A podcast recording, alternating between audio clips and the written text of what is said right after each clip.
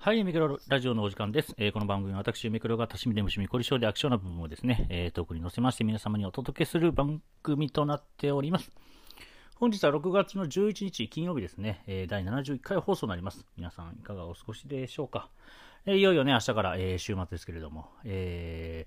まあね、週末といえば競馬っていう話になるところなんですけどもね、えー、まあ先週でね、G1 の連戦はね、えー、春競馬は一旦お休みになりまして、まあ6月末にもう一度ね、えー、ラストの、え、宝塚記念というのがね、待ってまして、JR ですけども、まあそちらに向けてという感じのね、なので、まあ私の競馬の予想もちょっとね、おとなしめにはなるかと思いますけれども、はい。まあ、ちょいちょいとね、えー、その時の、まあ、まあ、日本競馬に限らずね、まあ、地方、まあ、日本競馬というか、その地方競馬に限らず、えー、地方競馬だって、海外競馬だったりね、いろんな、えー、テーマでね、えー、お話お届けできたらな、という感じでございますけれども。えー、本日お休みで、まあ、昨日のね、えー、あの、第60、違う、第70回を 聞いていただいた方はね、お、夢黒、ちゃんと片付けしたんかい？みたいな話になってますけど、えっ、ー、と、片付け一応しましたよ。えっ、ー、と、どこまでやったかというと、えー、部屋にあった雑誌をリビングに持ってきたのだけなので、えー、リビングがめちゃめちゃ今汚いです。あかんやん、片付けてないやんって話。ああと、まあ洗濯したりね、えー、今、まあご飯食べながらとか。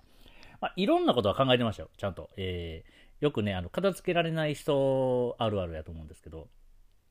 片付け終わった後のな、なんかこんな感じにしてみたいみたいな。なんか家の内見に行った時のみたいな。こんな家に住んでみたいですか？あ、ここをこんな部屋にしたいね、みたいなことを言う人って大体片付けられないイメージ。いや、勝手な、あれですよ、偏見ですけどね。なので、えー、イメージは湧いてますけども、じゃあ、それを、ね、それ以上にあるものをどうするかっていうところまで頭が回ってないので、えー、ね、えー、とりあえず雑誌を、えー、リビングに今バッと置いて、うん、どうすかっていう感じですけどね。この、まあ、ソファーはいいですけど、この椅子とこのモニター置いてある。モニターをね、ちょっとこう、なんていうんですかね、ソファーの後ろに、まあ、棚がある、棚っていうかね、えー、本棚があるんですけど、本棚の上にパッパッパッと、えー、モニターをね、何個か並べて、で、ね、えー、ゲーム機とか、え、ー、と、あの、DVD プレイヤーとかでね、あの、まあ、なんか流しながらとか、まあ、ゲーム画面流しながらとか、まあ、もっと言うなれば、ゲームプレイした動画を、何かしらこうパソコンとね、うまいことこう、なんなんですかね、パソコンの要は2画面みたいな形にして、で、まあ、録画した映像をずっと流し続けるみたいなね、ツイキャス中に。なんか、そういうのもいいかも。なんか、どう映るかわかんないですよ。ツイキャス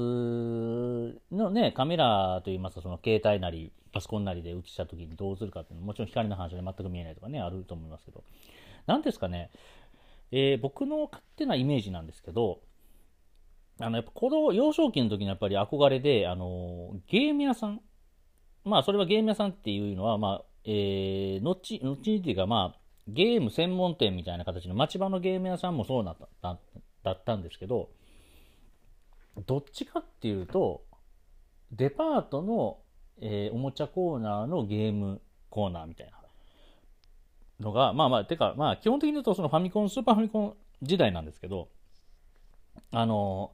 まあ、カウンターがあって、で、ガラスのショーケースがあって、で、ガラスのショーケースにソフトがわーってなって、わーってこう見ながら、で、奥のカウンターの後ろに、あのブラウン管を3つか4つぐらい置いて、で、えー、デモ画面、まあ、要は、えー、その最新ソフトをファミコンに挿して、えー、要は、オープニング画面がずっとこう、ループするみたいな感じで、ずっと流してて、うわあのゲーム面白そうみたいな感じの、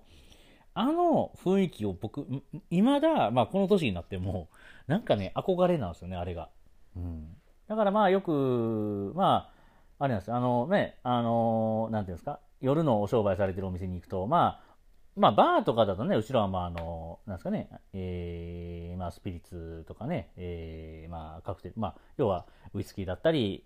何かだったり、まあ、あの、カクテルで使うよね、まあ、いろんなリキュールなり何何かバーッとね、バックバーで並んでいるわけですけど、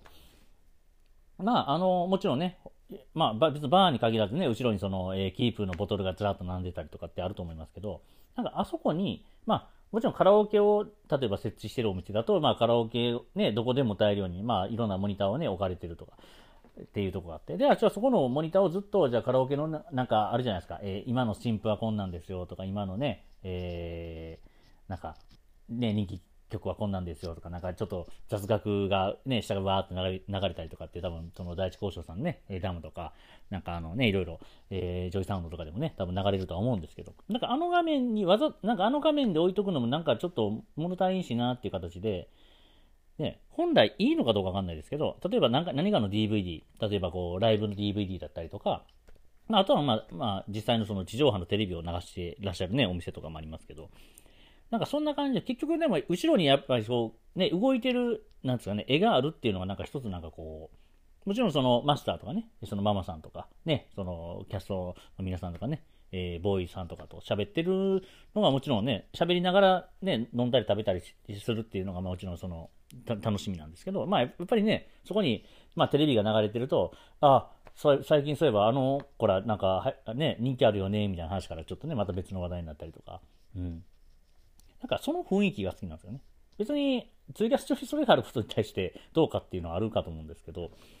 なんか僕がもしツイキャス映像でやるんであればですよ。今、あのツイキャスってのは僕音声だけしか、ね、参加してないんで、なんかそういうね、立場でああやこうだ言うのもあれですけど、よくまあやっぱりツイキャスってその後ろに何があるかっていうのが、まあやっぱりね、まあやっぱり一つの舞台ですから、うん、なんかそれをどう作り上げるかっていうのを、まあ、一つ考えながら今、えー、その部屋の片付けといいますか、リビングの片付けも含めてやってる、まあ、なんすかね、片付けというか、どっちかというと、なんかもう建築に近いですよね、僕の考えです。一つ、まあ、そういう舞台を作り上げようとしてる時に、じゃあ今あるものをどういう形で、えー、家の中に配置していくかっていう段階ですよね。あのー、まあ僕はあの、ドラゴンクエストか、かじゃえー、ドラゴンクエストビルダーズ、あの、まあ、プレイステーション3、えと4かな ?4 のゲームで。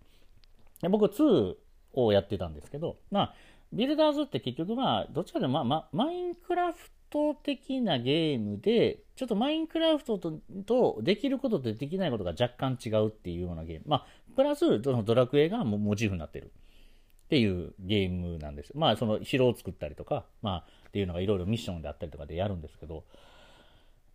ビルダーズをやってる時にやっぱりこうねいろんな自分なりの部屋を作ってみたり自分のなりのなんか建物を作ってみたりとかねでまあもちろんそのねもうマインクラフトをやられてる方はご存知だと思いますけどやっぱりなんかすごい世界じゃないですか。もうその作り上げるってなった時の、その、なんか、世界クラスの人たち。世界クラス、ワールドクラスって言え。何世界クラスって？ワールドクラスね。ワールドクラスとかさ、日本でもすごく有数の方とかが作られてるそのこだわりっていうのを、なんか、本当に、それ、ね、マインクラフトで作らんと、リアル建築で作ってほしいなみたいなくらいの、なんか本当にこだわりというか、でもそれって多分子供ね、あのマインクラフトってやっぱりヒカキンさんとかがやられてたりで、やっぱ子供さんがね結構見られる。で、一緒にね、しかも子供さんがやられたりとか、ね、マインクラフトってやっぱりスプラトゥーンとか、ね、今はとフォートナイトですかね。っていうのは今でもね、子供結構小さな子供さんでも遊ばれるゲームっていう中で、いや、マインクラフトってすごいゲームやなってこの大人の立場としてね、思うゲームでしたね。本当に最初何、どんなゲームなんかなって思ってたんですけど。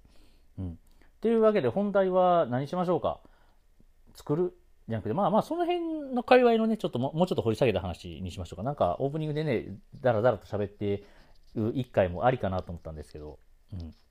ちょっと本題でしっかりね、話してたと思います。はい。はい、というわけで、えー、もうオープニングを一回こう、なんですかね、レコーディングし終わった後すぐもう、えー、この本題に入ってる感じですけども。そうですね、この部屋を、じゃあ、その、ね、部屋といいますか、この今ソファー座りながらね、えー、このポッドキャストの、えー、収録してるんですけども、まあ、この周りがくちゃくちゃとね、もう、とりあえず物しか置いてない状態で、ゴミも多少、でも多少って言うときますよ。さすがにね、ゴミ屋敷にはなってないです。それだけ言うときます。あ、ちゃんと物があります。物ば物ばっかりです。段ボールが1、2、3、4、5、5、5。1、2、3、4、下に1個あるのかな ?5、6。じゃまあこの辺はいいや。うん、あ、これもか。これな、この段ボールどうするかやな。うん。これはね、正直実家に送りたい段ボールなんですよね。多分置いててもずっと置いとくやつなんで。なんなら誰かクラーとかにスペースあったらこれ置かしてほしいぐらいな。あとね、あと20年したら多分ね、値打ち出るかな。いや、いや、な値打ち出るか分かんないですけど、まあ、欲しい人もおるんかなっていうような感じですかね。別に、あの、ね、だから、せどりとかね、あの、要は転売ヤーってね、最近問題になってますけど、ああいう人だってなんかこう、小ずるいですよね。まあまあ、言い方。まあ、その、今、すごく悪い意味でも言いましたけど、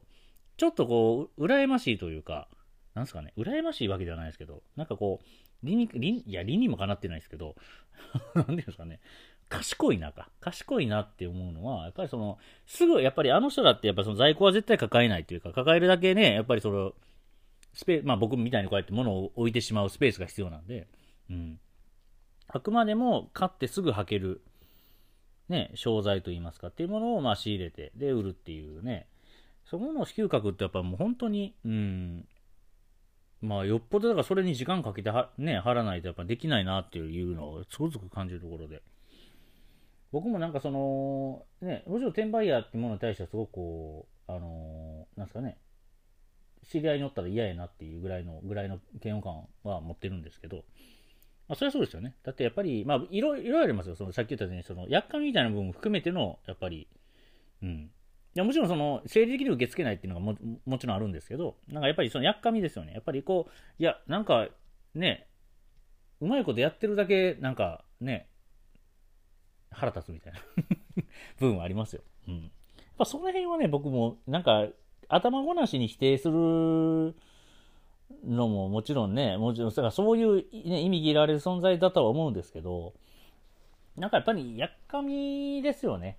うん。だから、あの人らが、いや、じゃあそこまで言うと自分でやってみたらって言われたら、まあまあそうですよって、やれたら、ね、やれたらあなた方あなた方のね、送り物全部潰せるんやから、ね、やれたらいいんですけど、できないんで、やっぱあなた方すごいですよっていうところはやっぱり認めざるを得ない部分はありますよね。うん。でも、なんすかね、その転売ヤーって結局はね、やっぱり仕入れ値とね、売り値での、要はギャップと、その手間賃っていうのを含めての、要は、パチンコスロット的に言うと期待値じゃないですか。うん。それが、だから普段に働くとかね、バイトとか、その正社員で働くよりも、ね、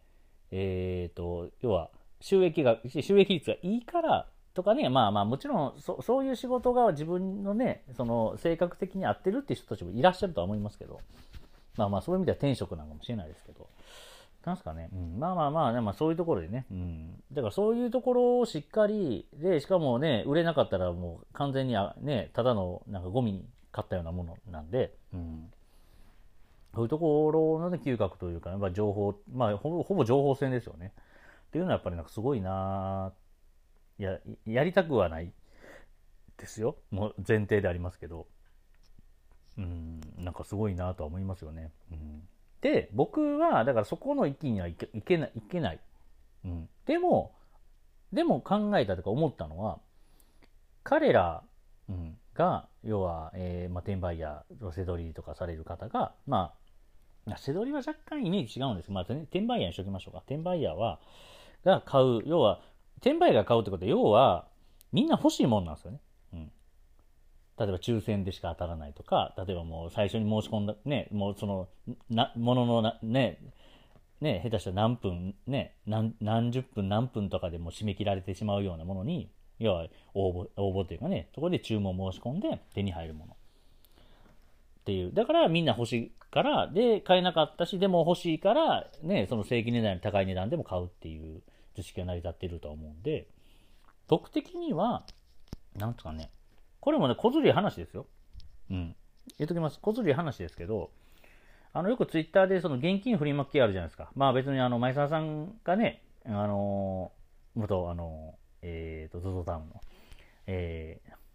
前澤さんが、ね、お金お配りおじさんってやってますけど、あの人は一つのまあ、あれじゃないですか。志がある中でやってるんで、まあで、しかも、その、ね、ものの数百万ぐらい配ったところで、あの人のね、あの資産のその運用益からすると、ね、数百万なんて僕、まあ、例えばじゃあ、こうしましょうか？20万円の、えっ、ー、と、給与がある人から考えて、まあもちろんその、えー、生活費とか、ね、そのね、住居代とか含めて全部をさっぴいて、じゃあ、使えるお金はじゃあ、もう少なく見積もっておきましょう。少なく見積もって、じゃあ5万としておきましょう。5万円で、じゃああなた、まあ5万も多いかな。じゃあ3万円かな。3万円あなたの趣味に使ってくださいっていう一月のでけあ例えると、前澤さんの場合その3万円が多分、1000万とか、いや、そんなんじゃ効かないレベルなんですよね、多分。うん。1000万は自由にまあ自分の好きなことに使ってください、使っていいですよ。だからその食費とか、ね、衣食住のその必要経費とかを全部取り除いて、あなたの趣味に使っていいお金っていうのが多分そういうが、まあ僕完全に想像で言ってるんでね。いや、そんなクラレベルじゃないよとか、いや、勝手に言うね。なんか勝手に言ってるけど、お前は何も分かってないろって言われた。いや、あくまで例えの話ね。例えの話で聞いてくださいね。うん。で、だからじゃあ1000万の時に、じゃあ、ね、えー、じゃあ10万円5人に配りますって、50万円配りますっていうのは、うん。全然、だって、そうやん。って話。まあその比率、ね、それをじゃあ、ね、じゃあ1000万をと3万円がこう、こう、こうで、こういう比率で、じゃあ、ね、前田さんの300万円はいくらで、我々にとっていくらですっていう計算は、なんか惨めになるんでしないですけど、まあ、だからそれはやっぱりその階級というか、その、まあ、えー、生活レベルのね、問題の話で。その時に、まあ、それは置いときましょう。まあ、そういうのはなんかね、それこそなんかかな、聞いてて悲しくなるというか、まあ、もちろんでも、努力はすれば、あの域にはね、あの域と言いますか。だから、お金を得るっていうことに対して、どこまで自分のその、人生の、えー、情熱というか、人生の時間というか、もう自分の中の人生の支配する部分の何パーセントをお金を、ね、一番、今あるお金をいくらね、一銭でも増やすっていうふうに傾けられるかどうかっていう話の問題なんで、まあだから僕なんかただの誘惑かもしれないですけど、いや、だからそう、別にそういうことに人生をを捧げると後で後悔するからしない。もうポリシーとかの話になってきますけど。うん、いいじゃないですか、まあそれは。うん。ダサって言われても、いや、いや、もういいよ、ダサくても。うん。なんかもう、なんか自分のなんか人生はそういうのはなんか、うん、じゃないと思うって言ってやればいいんですよね。何でも。うん。それだっていいじゃないですか、ポリシーで。うん、ただまあ、ね、その10代とか20代の時は、やっぱりある程度、こうしといた方がいいよって、やっぱりね、あのー、ね、老婆心というか、本当親切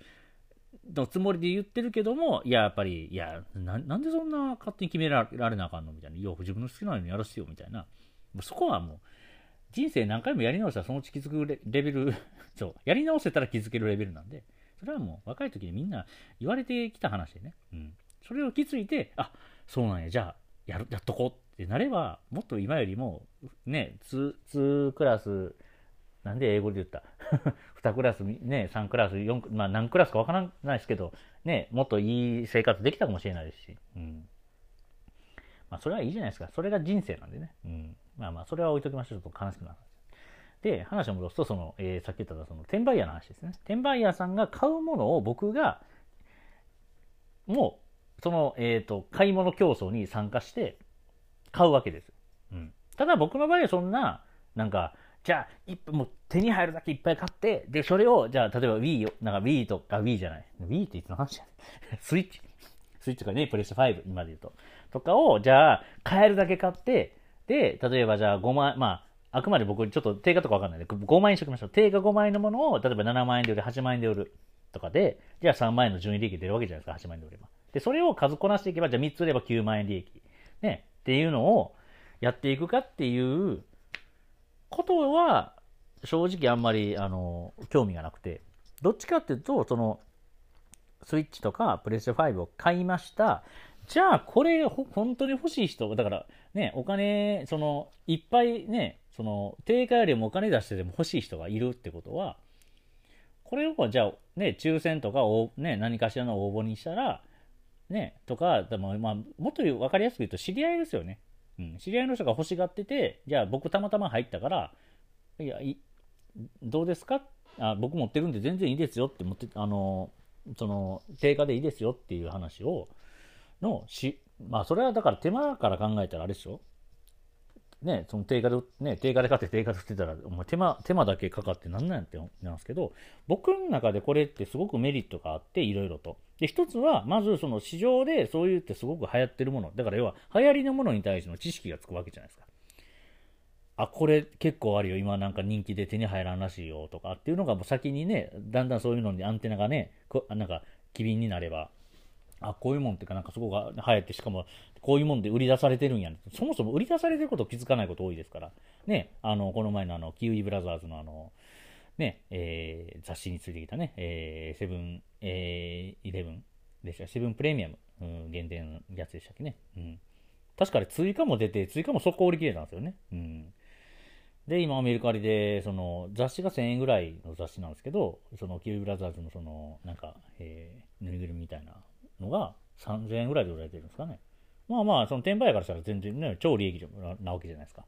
1000円で買ってね、3000円で売って、で、雑誌を普通の定価でね、1000円よりちょっと安くて800円で売りゃね、もっともっと利益上がっていくわけで。うん。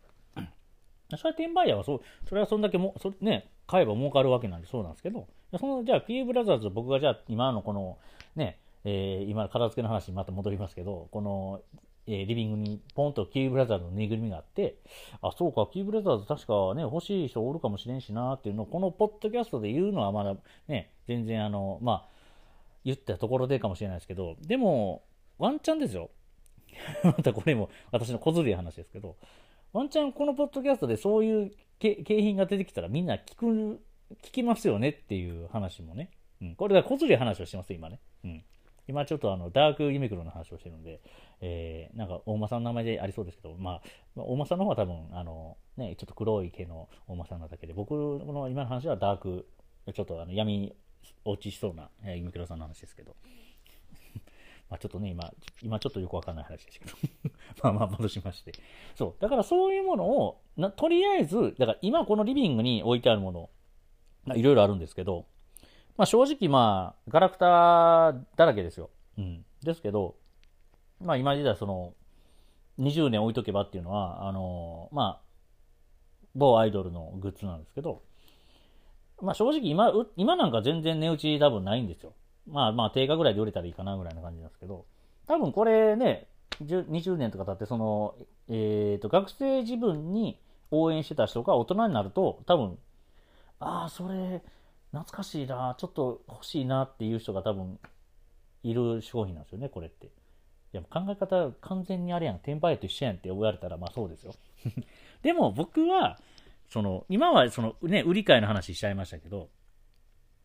僕のなそのポリシーとして持っておきたいのは欲しい人に持ってってほしい。まあだからでもそれは転売屋もそうですよね。自分はいらんけどとりあえず買って欲しい人が買えばいいやんっていう考えとは一緒ですよ。だから正直言うと。同じ動線かもしれないですけど、でもね、うん、どっちかというと知り合いの人で欲しいって言ってもらえる人が嬉しいかなっていう気はします。うん。だからまあ、ポッドキャストもね、まあまあ、の前は景品って形になると思いますまあ、景品やとなおさらいいじゃないですか。ねえー、応募だけしていただいて、まあ、抽選にはなりますけど、当たればね、もうそのまま送り、ね、言い方で言うと送りつける形になりますけど。ね、でもそんな感じでなんか、うん、楽しくポッドキャスト聞いて、まあまあ、景品ってやっぱ嬉しいじゃないですか。聞いてて、まあ応募、ね、昔から応募っていうのはやっぱり、ね、そのハガキ書いて送る時代からもそうでしたし、うん、何かしらね、うん、やっぱり当たるかなって思ってやっぱり送るのがね、宝くじと一緒でね、当たるかなと思って買うのと一緒で、なんかそういうのもね、あの、ゆくゆくポッドキャストでね、やっていって、で、まあ、さっき言った通りに、あの、今、ね、全然まあ、注目もされてないポッドキャストで、えー、ね、えー、まあまあ、でも毎日やることが大事って言い聞かせながらやってますけど、何かしらね、なんか、あのー、ちょっと、うん、まあ、ちょっと高額な景品は出すとね、やっぱり、そういうもの目当てでやっぱり来られる方もいらっしゃると思うので、まあ、なんとなく、何気なし、まあ、これからのポッドキャストの展開の話も含めまして、うん、何かしら景品っていうね、なんか皆さんが欲しくなりそうなものの景品っていうの、まあ高額じゃないものでね、なんかできればなっていうふうに考えてる話を今、えー、片付けの、えー、こうね、今散らかってるいろいろこう、ものが転がってる中で見てて思った次第でございました。なんかね、ちょっと、転売屋の話でね、ちょっとこう、まあ、いろんな質の考えがあるんで、うん、まあ、正直、あの、やっぱり古物商っていうね、あの、資格がある、ね、やっぱりねあ、あるんですよ。あの、よく買い取りとかやってるじゃないですか。あの、本とかね、えー、いろんなもの、ゲームとかの買い取りもそうですけど、ああいうのって一つ資格があって、ないとやっぱり取引できないっていうのがある中で、ね、その、げ現在転売屋って形で、まあネットで買ってね、そのままネットでね、メルカリとかで、ね、だから、まあ楽天市場とかはアマゾンとかわかんないですけど、ああいうもので売るっていうものが、まあ、ね、できてしまってるっていうところが、まあ、いずれ法改正とかね、まあ、要は、あれやられると、要は、結局お酒と一緒で、これちょっとまだ話がありますけど、お酒と一緒で、とりあえず日本のその国税って、まあ、国税局ですよね。まあ、その、お酒ってその酒税法で、まあ、お酒の種類が変わるって話を前し、前にしましたけど、国税の人って結局やっぱり税金を払ってないところに関しては、すごくこう、あれですよね。やっぱりこう、目をつけてくると言いますか。だから、今だって多分、その、まあちょっと前言ったその、あにまあ今、今でもいろいろありますけど、あの、仮想通貨とかね。で、まあ、の、のその、利益っていうのは、要は雑収入で2割取られるんですかね、税金として。まあ、税金ってなんでそんな取るのって言いますけど、やっぱ税金がないと国って成り立たないっていうのはね、もちろんその昔のね、太古の時代から、やっぱりその、うん。ですけど、まあ、太古の時代から、まあ言ってますけど、太古の時代からずっと続いてるのは、やっぱその税金をちゃんとじゃあ使ってくれよっていうのはずっと思ってしまう話ですよね。うん。そこの多分ギャップがずっと税金って何なんて、その、ね、取られる側はずっとこう、もやもやもやもやし続けてるのが多分ね、もう、人の歴史で言うと多分4000年ぐらいは多分税金の話はあると思うんで、うん、まあそこはまあ、目を、まあ目をつむっちゃいけないんですけど、まあそうやって4000年人類っていうのは反映してきたんやなっていう部分はありますけど、まあそろそろね、なんかそれ、なんすかね、その、飴とムチじゃないですけど、ある程度までは取っていいやろみたいな感じでやられると、ちょっとこっちもあの出るとこ出るぞみたいな感じですよね。うん。ね。まあまあ、そういう税金の話でね、そのさっき言ったその、転売屋の場合は、その、ね、じゃあ、商売としてちゃんとね、えー、利確、ね、利益出したんやったらちゃんと申請しろよっていう、申請するんやったらいいんじゃないっていう、まあ、それは段階の話ですよ。転売屋を許す段階の話ですけど、あったりね。うん。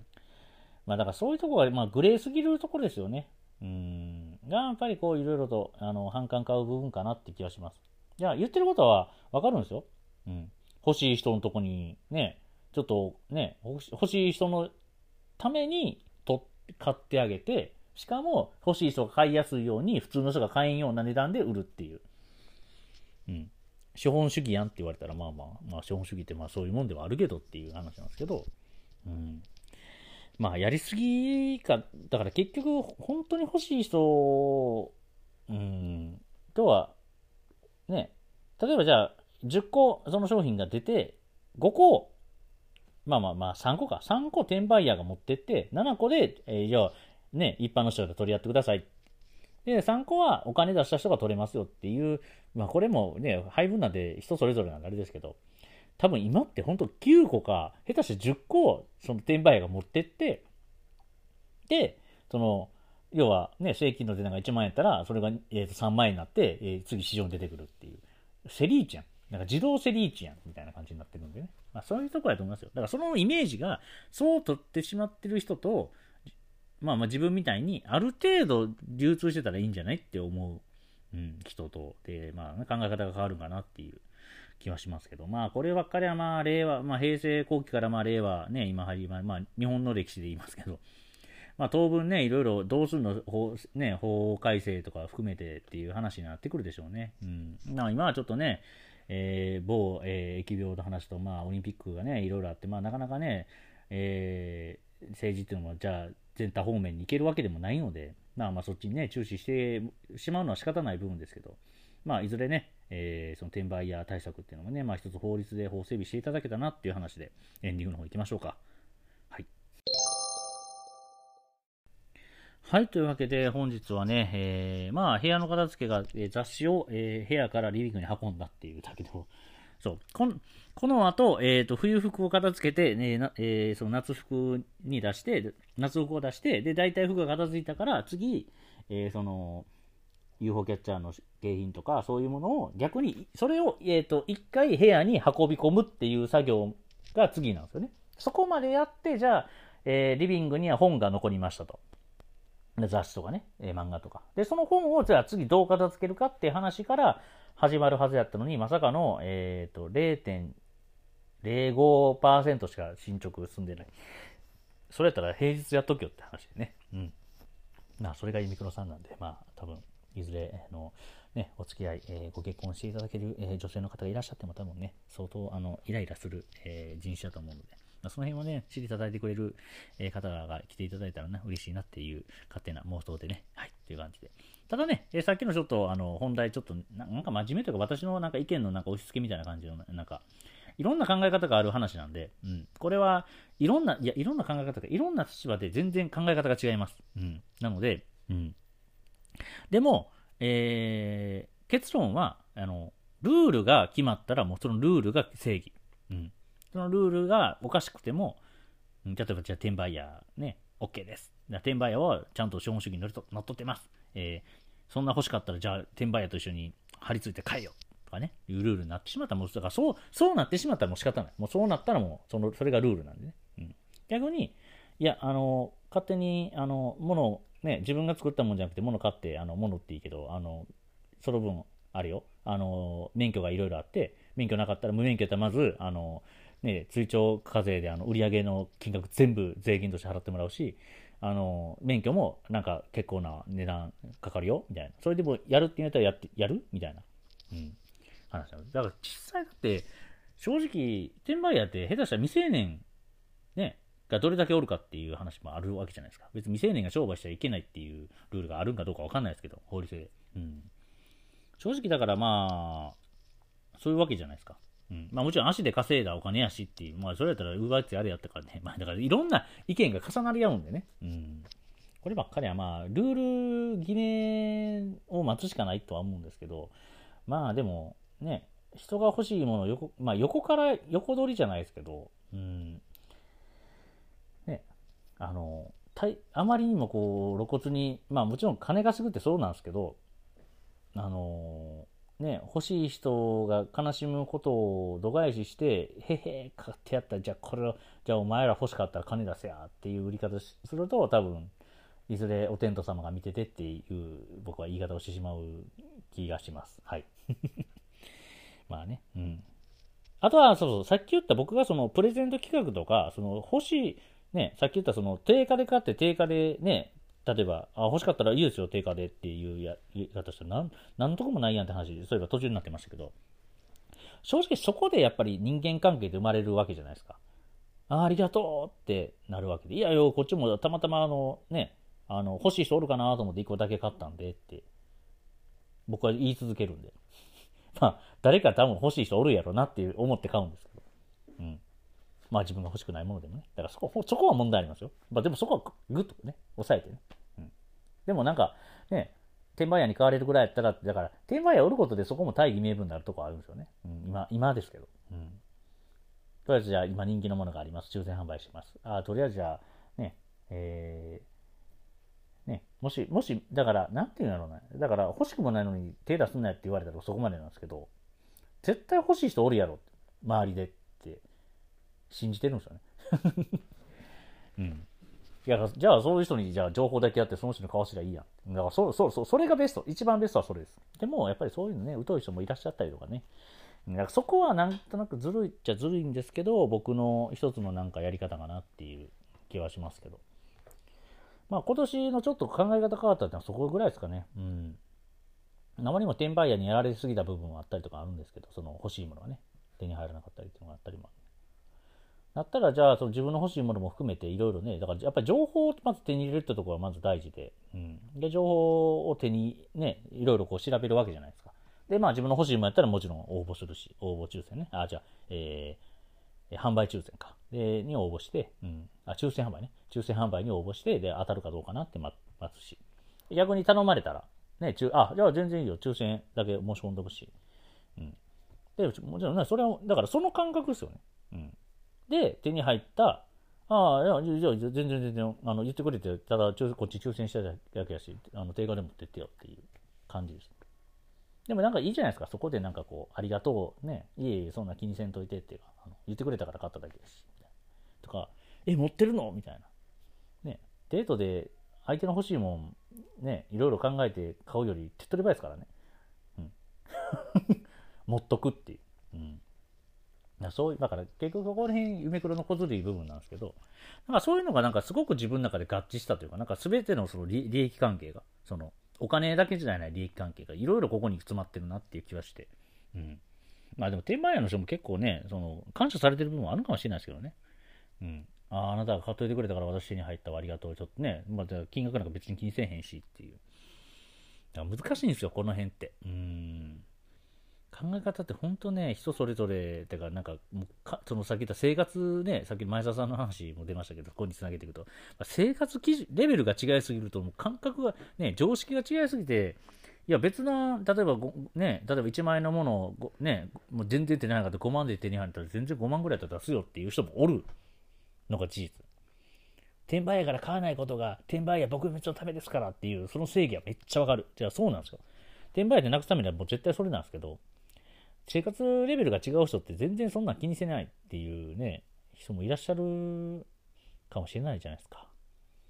じゃあ、じゃあその人が悪いんかっていうと、いや、ね、正直、正直悪いって言いたい部分はあると思いますよ、皆さんもね。うん、でも、ね、難しいよねっていう話。だからそこは本当難しい問題なんですよね、これね。うん頭ごなしに言いたいとこなんですよ、僕も。うん、いやいや、なんか、もうなだなんかルール決めても、こういうのは、あの、不法、だから、一番僕が言いたいのは、不法所得にな、じゃ不労所得になるから、やめようぜっていうところなんですよね。うん。多分世間一般的にもそこなんですよね。一番多分表に出さないといけない。いや、結局それさ、かそれでお金稼いでるけど、それ、あれやんか、所得税払ってないやんいう。うん。所得税払わなかったら国って成り立たないんだよね。うん。やっぱ労働してくれた分、それを、えっ、ー、と、すいませんけど、国に納めてくださいよと。で、その納めてくれたお金で、インフラとか、そのいろいろ、えー、社会保障とか、うん、含めて、えー、皆さんにサービスを提供しますんで、っていうお話なんだよね。うん。働いたらお金を国に納めないといけないっていうのはもう仕方ないんですよ。うん。それが嫌やったらもう自分で国作るしかない。ね、もう極論になるんですけどね。うん。まあ、ちょっとなんか小むずいはじ、小難しい話、小むずいってない小難しい話になりましたけど。いや、なんかね、転売屋の方は持ちたくないんですよ。ほんと正直言うと。うん、でも、僕ってすごくこう、別に中庸っていうね、そうよくあるじゃないですか。なんかこう、いろんな2つの考え方があって、真ん中は中庸って言って、その、どっちにも触れない。要は、一番客観的にあなた見れてますねっていうのが中庸って言ってか、で、中庸の精神を持てよってよく言われるんですけど、実にその真ん中でね、ああ、こっちの考えはこうや、こっちの考えはこうやって言ってるつもりはないんですけど、なんかね、やっぱり、頭ごなしにこう、ね、こいつ悪やで、悪者やって、うん、まあ、これは何回か前の真面目な話で言いますけど、やっぱ正義って、お互い正義なんですよね。正義 VS 悪って、まあね、仮面ライダーとか、今ね、今、歴代で言うと、ウルトラマンシリーズとかも、ね、な何の冒険ね、とかアニメでも、大体ね、主人公が正義で、で、敵に悪がおってみたいな。まあ、どうしようもない悪もいますよ。もう本当に。あの、こいつはかん、こいつは生かしとけへんっていう悪はいますけど、あのー、実際は正義対正義なんですよね。うん。お互いの正義がぶつかり合ってるっていう話で、だから、じゃあ相手の正義って何なんやろって考えてあげるっていうのが一つの、なんか、なんていうかな、まあ大人とは言わないですけど、なんか自分の視野を広めるっていう意味では、そういう考えに、何年前かな？でも10年くらい前にからですかね。うん。まあそれも多分、その、一番ね、多分、ファッと、ハッと気づくというか、よく言われるのは、やっぱりその、バイキンマンにはバイキンマンの正義があるっていうね、アンパンマンの話ですけど、うん。っていうところ、で、あとその、まあ昔のアニメは分かりやすいですよね。その、アンパンマン、バイキンマンもそうですし、あの、ヤッターマンと、あの、ドロンジョとか、ね、あの、ドロンボー一味って言いますけど、あっちはあっちで一つの正義があるんですよね。うん。もちろんやってる、あの、結構ひどいことをやってることはやってるで、そういうのはやっぱりね、もちろん、あの、許されることではないですけど、あの、あくまでも、その、ね、あああいうアニメとか漫画とか、まあ、そのドラマとかもそうですけど正義って、墓地大記とかの正義って、あくまでもその表面上悪いことしたからこいつを懲らしめないとの部分しかやらないじゃないですか。で、じゃあなんでそんな悪いことをするようになったかのその背景っていうのを考えると、いやー、一概にこの人らが悪い人じゃないなっていうふうになるんですよね。うん。世の中ってそうなんですよ 何を達観したみたいな話ですけど。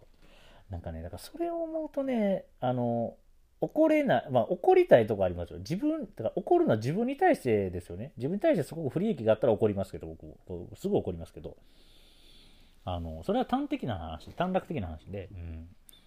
じゃあなんでこの人はこんなことしたんやろって考えると、いや、彼には彼の正義があるっていう。うん。まあ、それは一つのなんか、最近の、なんか別に座右の銘じゃないですけど、その私の考え方かなっていう気にはしてますね。まあ、お酒入ってるんでこんな話になりましたけど、別にお酒入ったからこんな話ばっかりするわけでもないので、またね、ポッドキャスト聞いていただければと思います。まあ、だから、あの、すごいムカつく人、だから肌が合わない人っていうのはいます。それは、あの、もう生理的な問題です。あの、性格的な話とか。もうそれは無理です。うん。僕もいっぱいいますよ。いっぱいいますっても変ですけど、あの、なんていうの、あの、無理に、だから、好き嫌いと一緒ですよね。あの、嫌いって言ってる時点で、意外と相手の正義のこと分かってないだけで、いや、あんまり食べたくないなっていうのが一番厄介なんですよ。大人になると。食べ物で言うとね。別に、別に強いて食べようと思わんなっていうものは一番、あ、こいつ肌わんなって言ってることなんで、まだ食わず嫌いとかね、相手のことはもう顔見るだけで嫌いとか言ってるうちがまだなんか可愛い話だと思います。というわけでね、えー、ちょっとまあなんか連日なんか真面目な話っぽい形になりましたけど、まあでも転売ヤーに関してはやっぱりあのー、そう、ちゃんと商売にしてください。あのー、ね、えー、会計士さんとかチェリーさん入れて、ちゃんと、えーえー、利確した部分はちゃんと所得税としてお払いになっていただければ、うん、あの商売としていいんじゃないですか。うん。ただそれも何のせんと、なんか勝手にね、えー、あの、懐に入れてたら、それは、あの、いずれ、えー、暴れん坊将軍、えー、とかね、えー、いろんな、えー、時代劇の、えー、水戸光圀公とかね、に懲らしめられると思うので、うん。まあそこだけです。私から言いたいのは。はい。